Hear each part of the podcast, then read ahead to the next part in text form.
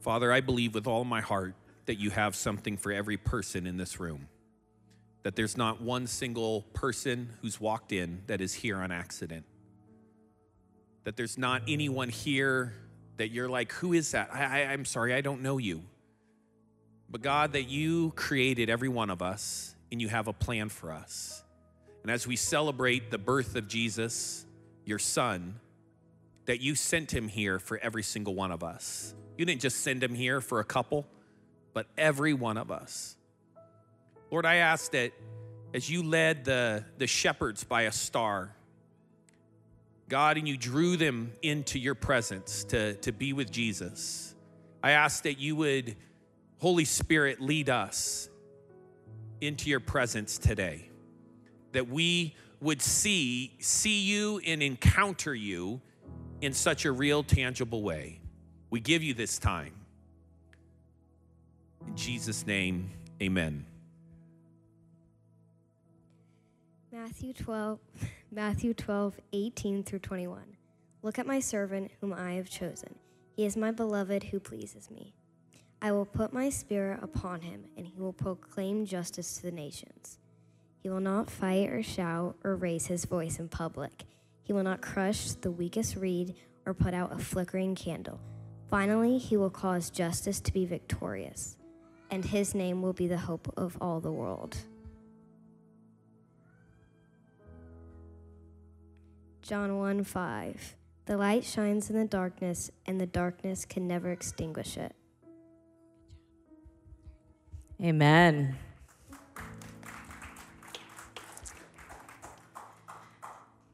Hope.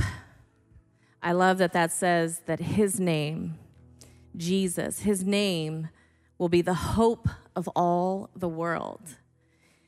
There were hundreds of years between the prophecies of Jesus, many of the prophecies in Isaiah, like the one that we just read that was from the book of Matthew, but it's referencing Isaiah 42.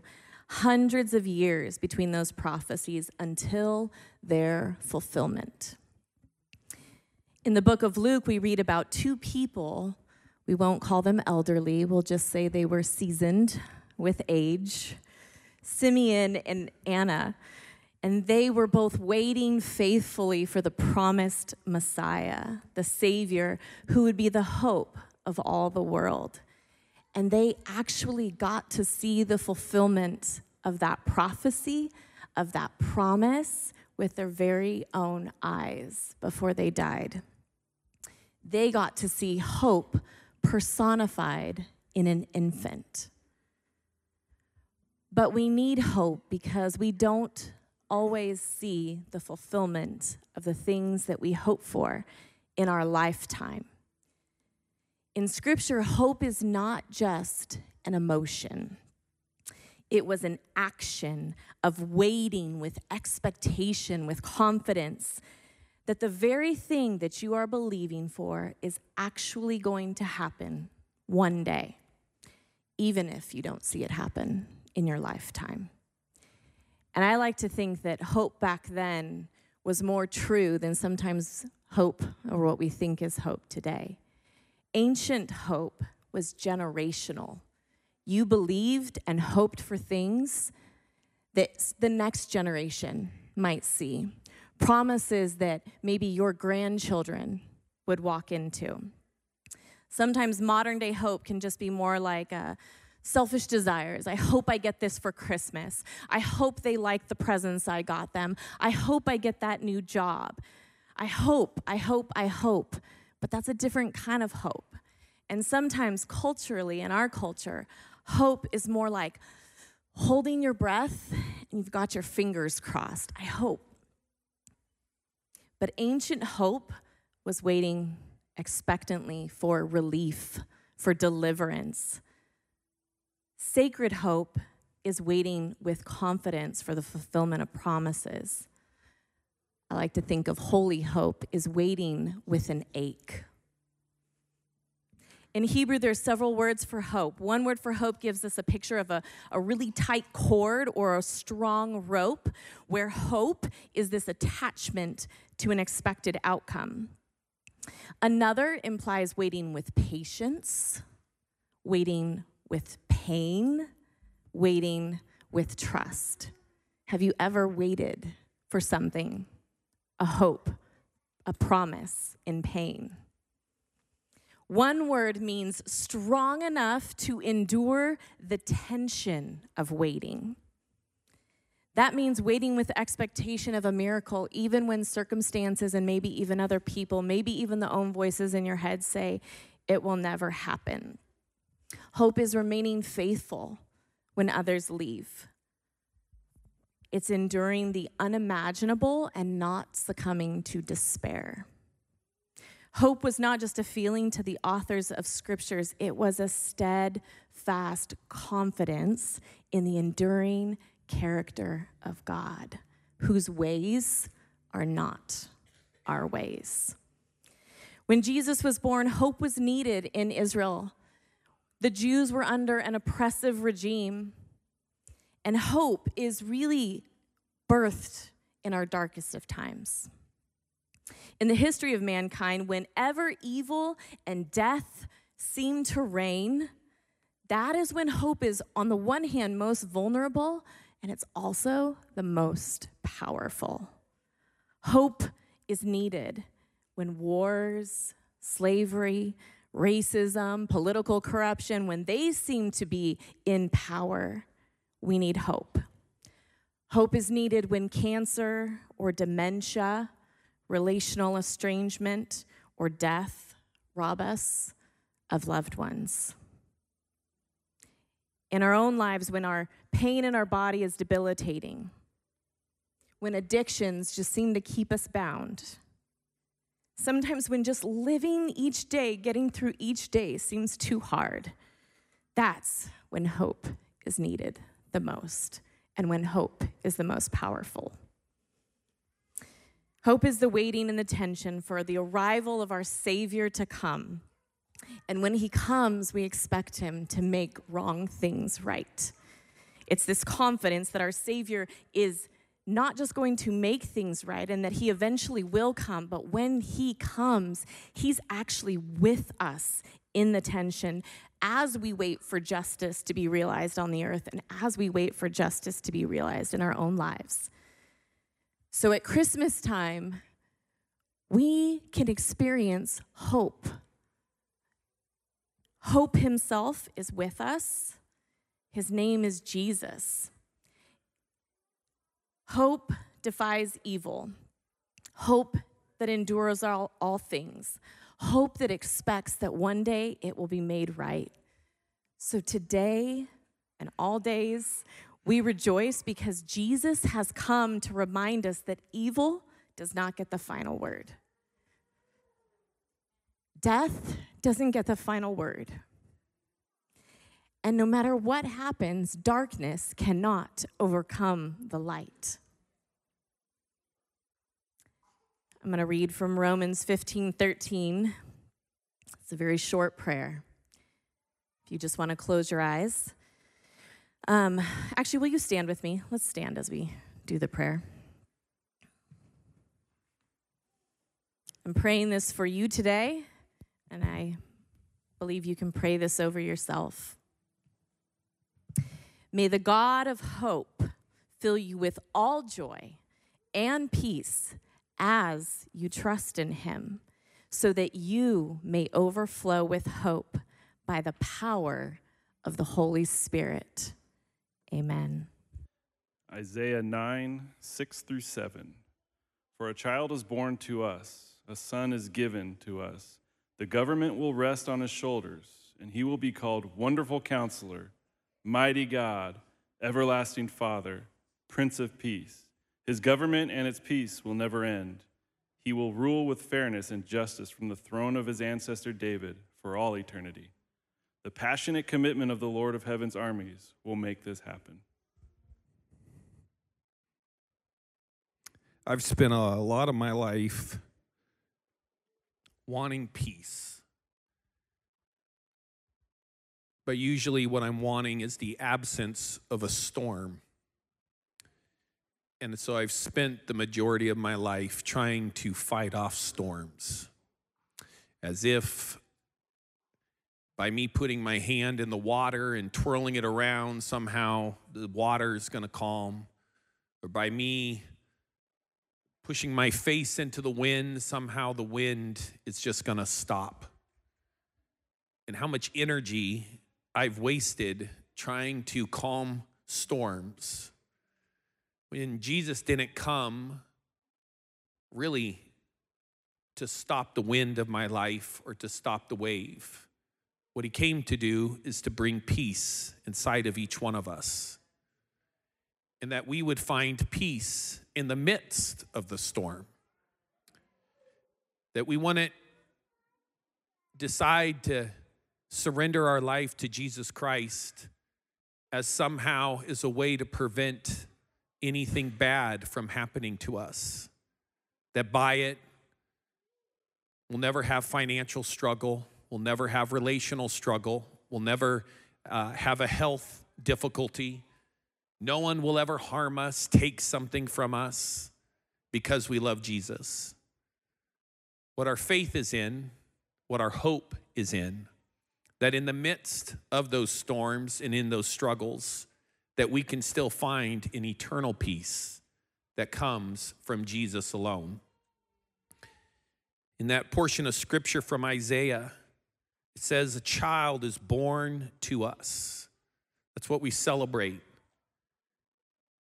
but also given to us. He's called the Prince of Peace. His government and its peace will never end. Nothing will ever take it away. It will never go anywhere. A couple other verses. John 16 33. I have told you all this. This is Jesus talking. I have told you all this so that you may have peace in me. Here on earth, you will have trials, many trials, and sorrows. He's telling us it's going to happen. But he says, But take heart because I have overcome the world. So all these things are going to happen, but take heart, but have peace because I have overcome the world. Philippians 4, verse 6 through 7. Don't worry about anything. Instead, pray about everything. What is that prayer? It's a conversation where you and I give God whatever it is that we have. We give God our stress, we give God our worry. Tell God what you need and thank Him for what He has done. And it says, then. So that's in relation to once we stop worrying and we pray about everything, telling God what we need, and we thank Him. It says, then you will experience God's peace. How do we find peace? We stop worrying, we give what we're experiencing to Him. And it will exceed anything you can understand. His peace will guard your hearts and minds as you live in Christ Jesus. Matthew 11, 28. Then Jesus said, Come to me, all you who are weary and carry heavy burdens. What's he going to do? He says he's going to give us rest. What is that rest? It is peace. He doesn't say, I'm going to take your worries. You won't have worries. You won't have burdens. You won't have sorrows. But what he does say is that he cares he does say that he sees us and he says, Come to me. He doesn't say toughen up. He doesn't say get bolder, fight a little harder, try a little more, get up a little earlier. He says, Come to me. All of you who are weary, and if you are carrying a heavy burden today, come to me, and I will give you rest. I will give you peace. John 14, 27. He says, I am leaving you with a gift peace of mind and heart. And the peace I give is a gift the world cannot give. You know what? Not only can it not give it, if it can't give it, it also can't take it away. You and I can reject it, we can refuse to accept it, and we can also push it away. The world, culture can't give us that peace. And it also can't steal it from us because it's inside of us. And he says, So don't be troubled or afraid. If you'll stand again, if you're able, we're going to sing another song, and I want to pray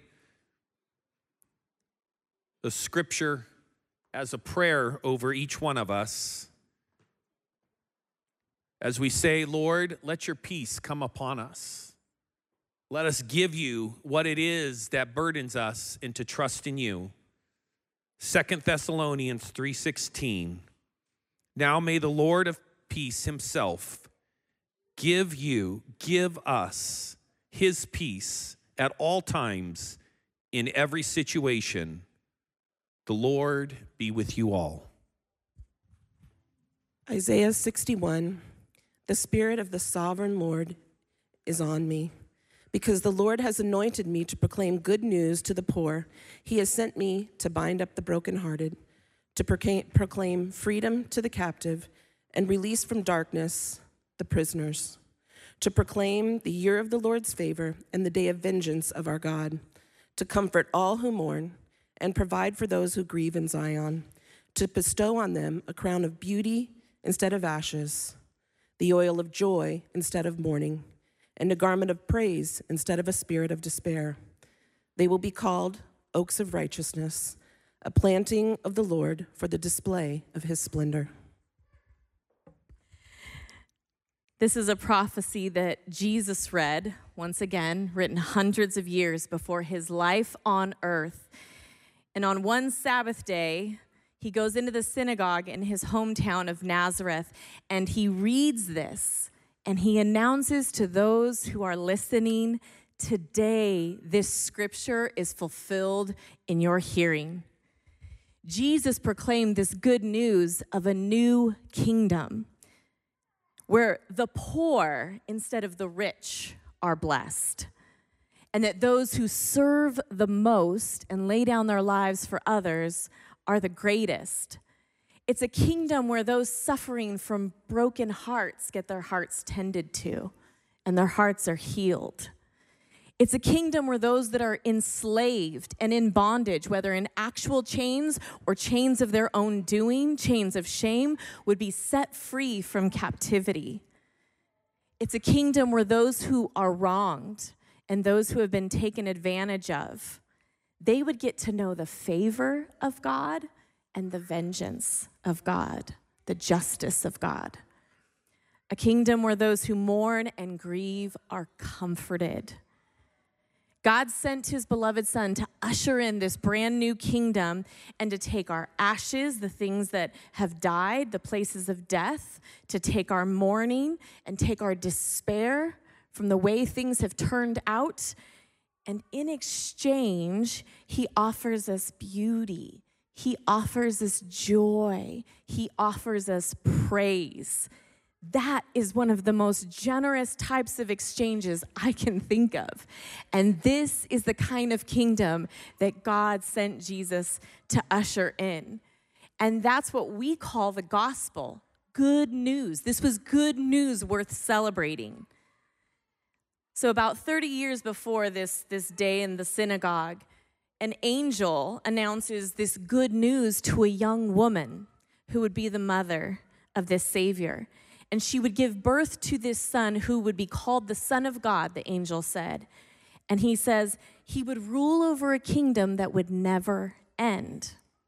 Shortly after that, angels announced good news we're celebrating to shepherds outside of Bethlehem, where that baby was born, and they tell them to go and visit this baby. And they let them know that this long awaited Messiah baby is going to bring great joy to all people. Joy is definitely a response. It's a response to our circumstances sometimes. It's an overabundance of delight. It's not just a, a quiet happiness, but it's happiness spilling out of a person. It's an expression of gladness that overflows. Um, it overflows the container, so to speak. Many times in the Old Testament, joy is mentioned with singing and shouting. Almost all throughout the Psalms. Psalm 98 4 says, Shout for joy to the Lord, all the earth, burst into jubilant song with music. Psalm 105 43 says, He brought out his people with rejoicing, his chosen one with shouts of joy. Scripture also says that those who have sown in tears will one day reap with songs of joy. That's another type of exchange. Your tears become your joy later on. Joy is not just a response to amazing things going good in your life and getting a job that you wanted and maybe ha- there's a wedding that happens. We celebrate at weddings. We celebrate at the birth of babies. We celebrate at graduations and promotions and birthdays. Sometimes joy is supernatural resilience. It's supernatural because it, it comes from god but like pete was saying it's supernatural resilience in the storms of life I know at Christmas time we, you have both both kinds of people, and maybe some people are in between, but you have the people that are like Buddy the Elf, and they just love Christmas and they love all the things about Christmas, and they're so excited. And then you have people that are walking through deep pain during Christmas time, and they feel like everything is seems kind of foolish. And sometimes joy can seem foolish if you've known pain and disappointment and loss, or if you're going through it participating in joy can seem naive. You're creating these, these Christmas memories for your children when people all around the world are dying and suffering. But in this new kingdom, God invites us to not only allow ourselves to feel joy as a response, but to realize that He is the giver of joy. Joy comes from our good Father. It is a gift from Him, and we get to experience the fullness of this gift in His presence.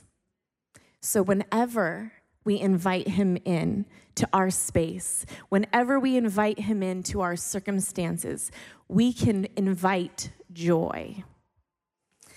Jesus came with purpose on earth thousands of years ago, like he said in that scripture verse, and he comes with purpose to us today. It's this beautiful exchange. Are you anxious? Do you still have presents to buy? Did your Christmas plans fall apart? Are you depressed and lonely and wishing you had people to spend Christmas with? Jesus invites you today to give him your anxiety to give him your depression. And then he gives you something else in return. He doesn't just leave you empty, he fills you with peace and he fills you with hope. Is your heart heavy with grief? Jesus invites us to come to him and to open our hearts up that have been closed. He says, Open them up to me. Let me heal you. Let me tend to your heart. Are you weary from trying to do it all? Moms, dads, anybody, teenagers, children, grandparents, anybody. Are you weary from trying to do it all or feeling like you have to um, be more than you feel like you are? Jesus invites us today. He says, loosen the grip of control that you think you have on things. Would you just open up your hands and would you give me those things that feel like too much? And I would like to give you a gift. I would like to give you the gift of joy. We don't deserve it and we can't earn it, but still, in His mercy and His grace, He gives it to us. And so He invites all of us today to participate in the joy of heaven and earth that's rejoicing that the promised King, the promised Messiah, that infant baby King, has come, and he's come for us. So let's pray. Um, Jude, in the book of Jude, not my son Jude, uh, will you guys stand with me? I love this little closing exhortation. It says, To him who is able to keep you from stumbling and to present you before his glorious presence without fault and with great joy, to the only God our Savior be glory, majesty, power, and authority through Jesus Christ our Lord before all ages, now and forevermore. Amen. A reading from 1 John chapter 4 verses 9 through 10 and verse 19. God showed how much he loved us by sending his one and only son into the world so that we might have eternal life through him. This is real love, not that we loved God, but that he loved us and sent his son as a sacrifice to take away our sins. We love each other because he loved us first. Anybody want to say the word of the Lord? Thanks be to God. In that portion of scripture, said that God showed how much he loved us by sending his one and only son. Jesus coming and what we celebrate at Christmas is a love gift. It's a gift of acceptance, it's a gift of love. And this love that he has for us has always been, is currently right here in this room right now. His love for you is here and it exists. It's not something that you have to earn, it's not something that you have to go through all these steps to finally get it, to deserve it. It is right here, right now, for each one of us. And his love will always be. John chapter 15 verse 9 through 12 says, I have loved you even as the Father has loved me. He's saying that in the same way that God loves his Son, Jesus Christ, is the same exact love, not just a portion of it, but the absolute complete amount is the same amount that he has for you and I. He says, Remain in my love.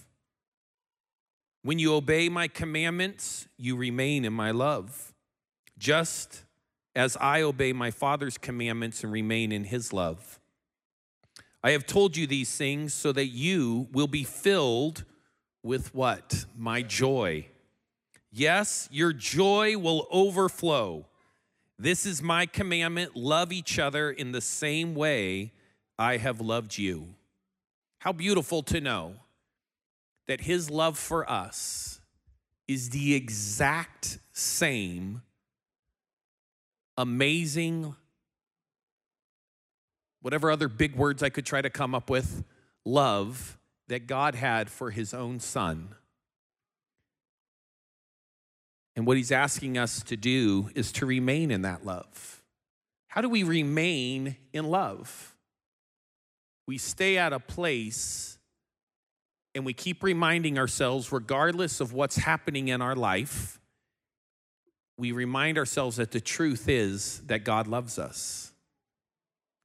That what happens in our life, in the things that take place, don't aren't there to show us whether or not he loves us. His love for us has always been, is currently right now, and forever will be. Last portion of scripture Romans chapter 8, verse 35 through 39 says, Can anything ever separate us from Christ's love? Can anything? Does it mean he no longer loves us if we have trouble or calamity? Or if we are persecuted or hungry or destitute or in danger or threatened with death? No. Despite all these things, overwhelming victory is ours through Christ who loved us. And I am convinced that nothing can ever separate us from God's love, neither death nor life, neither angels nor demons, neither our fears for today nor our worries about tomorrow. Not even the powers of hell can separate us from God's love. no power in the sky above or in the earth below. Indeed, nothing, absolutely nothing in all creation will ever be able to separate you and I from the love of God that is revealed in Christ Jesus our Lord. Going back to the first verse, remember, God showed how much he loved us by what? Sending his one and only Son into the world. Will you stand again? If you're able. I'm going to read a portion of scripture and then I reword it as a prayer. Lamentations 3 22 through 24 says, The faithful love of the Lord never ends, his mercies never cease. Great is his faithfulness, his mercies begin afresh each morning. I say to myself, The Lord is my inheritance, therefore I will hope in him. Here's our prayer Lord, your faithful love never ends, your mercies never cease. Great is your faithfulness. Your mercies begin afresh each morning. Help me to say, You are my inheritance, and therefore help me to put my hope in you. If those who are helping with communion this morning would come forward. In 1975, the first Christmas Patty and I were married, I heard a story by Paul Harvey that bears repeating 48 years later. Now, the man to whom I am going to introduce you was not a Scrooge. He was a kind, decent, and mostly good man, generous to his family and upright in his dealings with other men. But he just didn't believe all that incarnation stuff which the churches proclaim at Christmas time. It just didn't make sense and he was too honest to pretend otherwise. He just couldn't swallow the, the Jesus story about God coming to earth as a man. I'm truly sorry to distress you, he told his wife, but I'm, I'm not going to church with you this Christmas Eve. He said he'd feel like a hypocrite, that he'd much rather just stay at home, but that he would wait up for them so he stayed, and they went to the midnight service. Shortly after the family drove away in their car, snow began to fall. He went to the window to watch the flurries, getting heavier and heavier, and then went back to his fireside chair and starting reading his newspaper. Minutes later, he was startled by a thudding sound then another, and then, then another, sort of a, a thump or a thud. At first, he thought someone was throwing snowballs at his picture window. When he went to the front door to investigate, he found a flock of birds huddled miserably in the snow. They'd been caught in the storm and in a desperate search for shelter had tried to fly through his large landscape window. Well, he couldn't let the poor creatures lie there and freeze, so he remembered the barn where his children kept their pony. That would provide a warm shelter if he could direct the birds to it. Quickly, he put on a coat and galoshes and trampled through the deepening snow to the barn. He opened the doors wide and turned on a light, but the birds did not come in. He figured food would entice them. So he hurried back to the house, fetched breadcrumbs, and sprinkled them on the snow, making a trail to the yellow lighted, wide open doorway of the stable. But to his dismay, the birds ignored the breadcrumbs and continued to flap around helplessly in the snow. He tried catching them, he tried shooing them into the barn by walking around and waving his arms. Instead, they scattered in every direction except into the warm, lighted barn. And then he realized they were afraid of him. To them, he reasoned, I'm a strange and terrifying creature.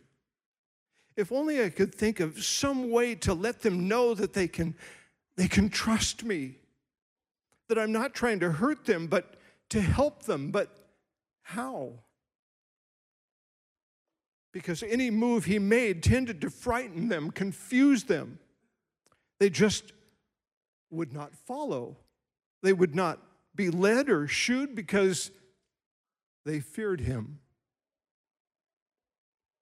If only I could be a bird, he thought to himself, and, and mingle with them and speak their language. Then I could tell them not to be afraid. Then I could, I could show them the way to the safe, warm, to the safe, warm barn. But I'd have to be one of them so they could see and hear and understand. At that moment, the church bells began to ring. The sound reached his ears above the sound of the wind, and he stood there listening to the bells. Adeste Fideles listening to the bells pealing the glad tidings of Christmas. And he sank to his knees in the snow.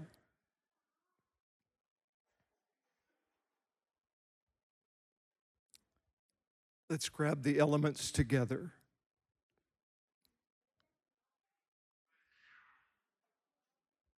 And let's pray.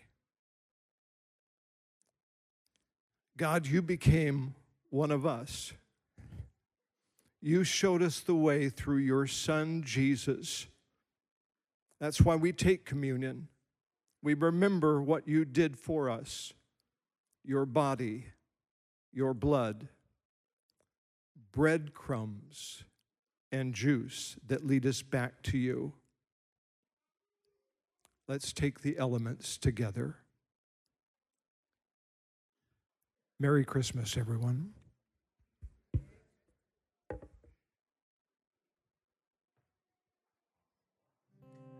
We have talked about hope, we've talked about peace, we've talked about joy, we've talked about love.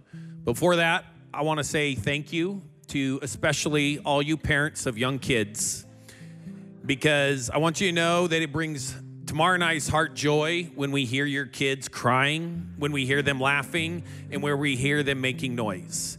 So please do not ever feel guilty about it. And if you had to take, if you are in the lobby right now with your kids, I want to say thanks for coming. And thank you for pushing through. I know from experience that sometimes in things like this, it's why did we even do this? Was it worth it? I want you to know that you made a difference today, and I am glad that you are here. Hope. What is our hope in? Our hope is in Jesus. Our hope is in eternity. Each one of us is headed home. We're not home right now. Home is when we're with our Father. Home is when we get there. That is only when we will find complete hope, complete peace, complete joy. That is where we find complete healing. You and I can be healed of things momentarily here on earth, but it is only home that we really experience it. And that is what we put our hope in. It's not just that tomorrow everything in our life will be better, it's that we are here on this earth with the honor to live for Jesus Christ, to be his hands and feet but our hope is in where we're going. Peace. Peace comes from Jesus, and it comes when we surrender what's going on in our life to Him and allow His peace to come in. The storm might exist around each one of us, but the peace is inside joy, Joy is a gift from God, and it is something that we choose, and it is something that is contagious and something that He wants us to spread. He wants it to be something that goes all around. Love, Jesus that we celebrate at Christmas is a gift, the ultimate love gift.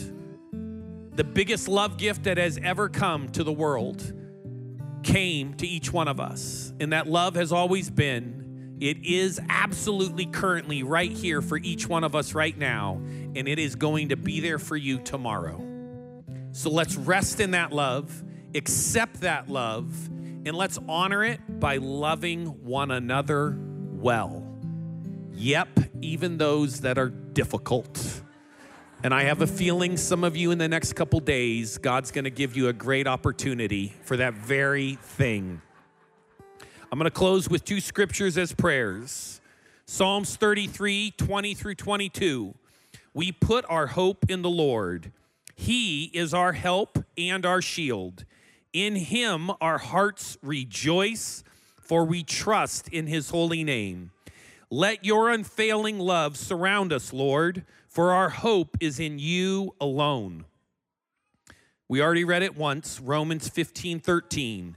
I pray that God, the source of all hope, will fill you completely with joy and peace because you trust in Him. Then you will overflow with confident hope through the power of the Holy Spirit. Merry Christmas. Say hello to a couple people on your way out. We love you very much. And thank you so much for being here today.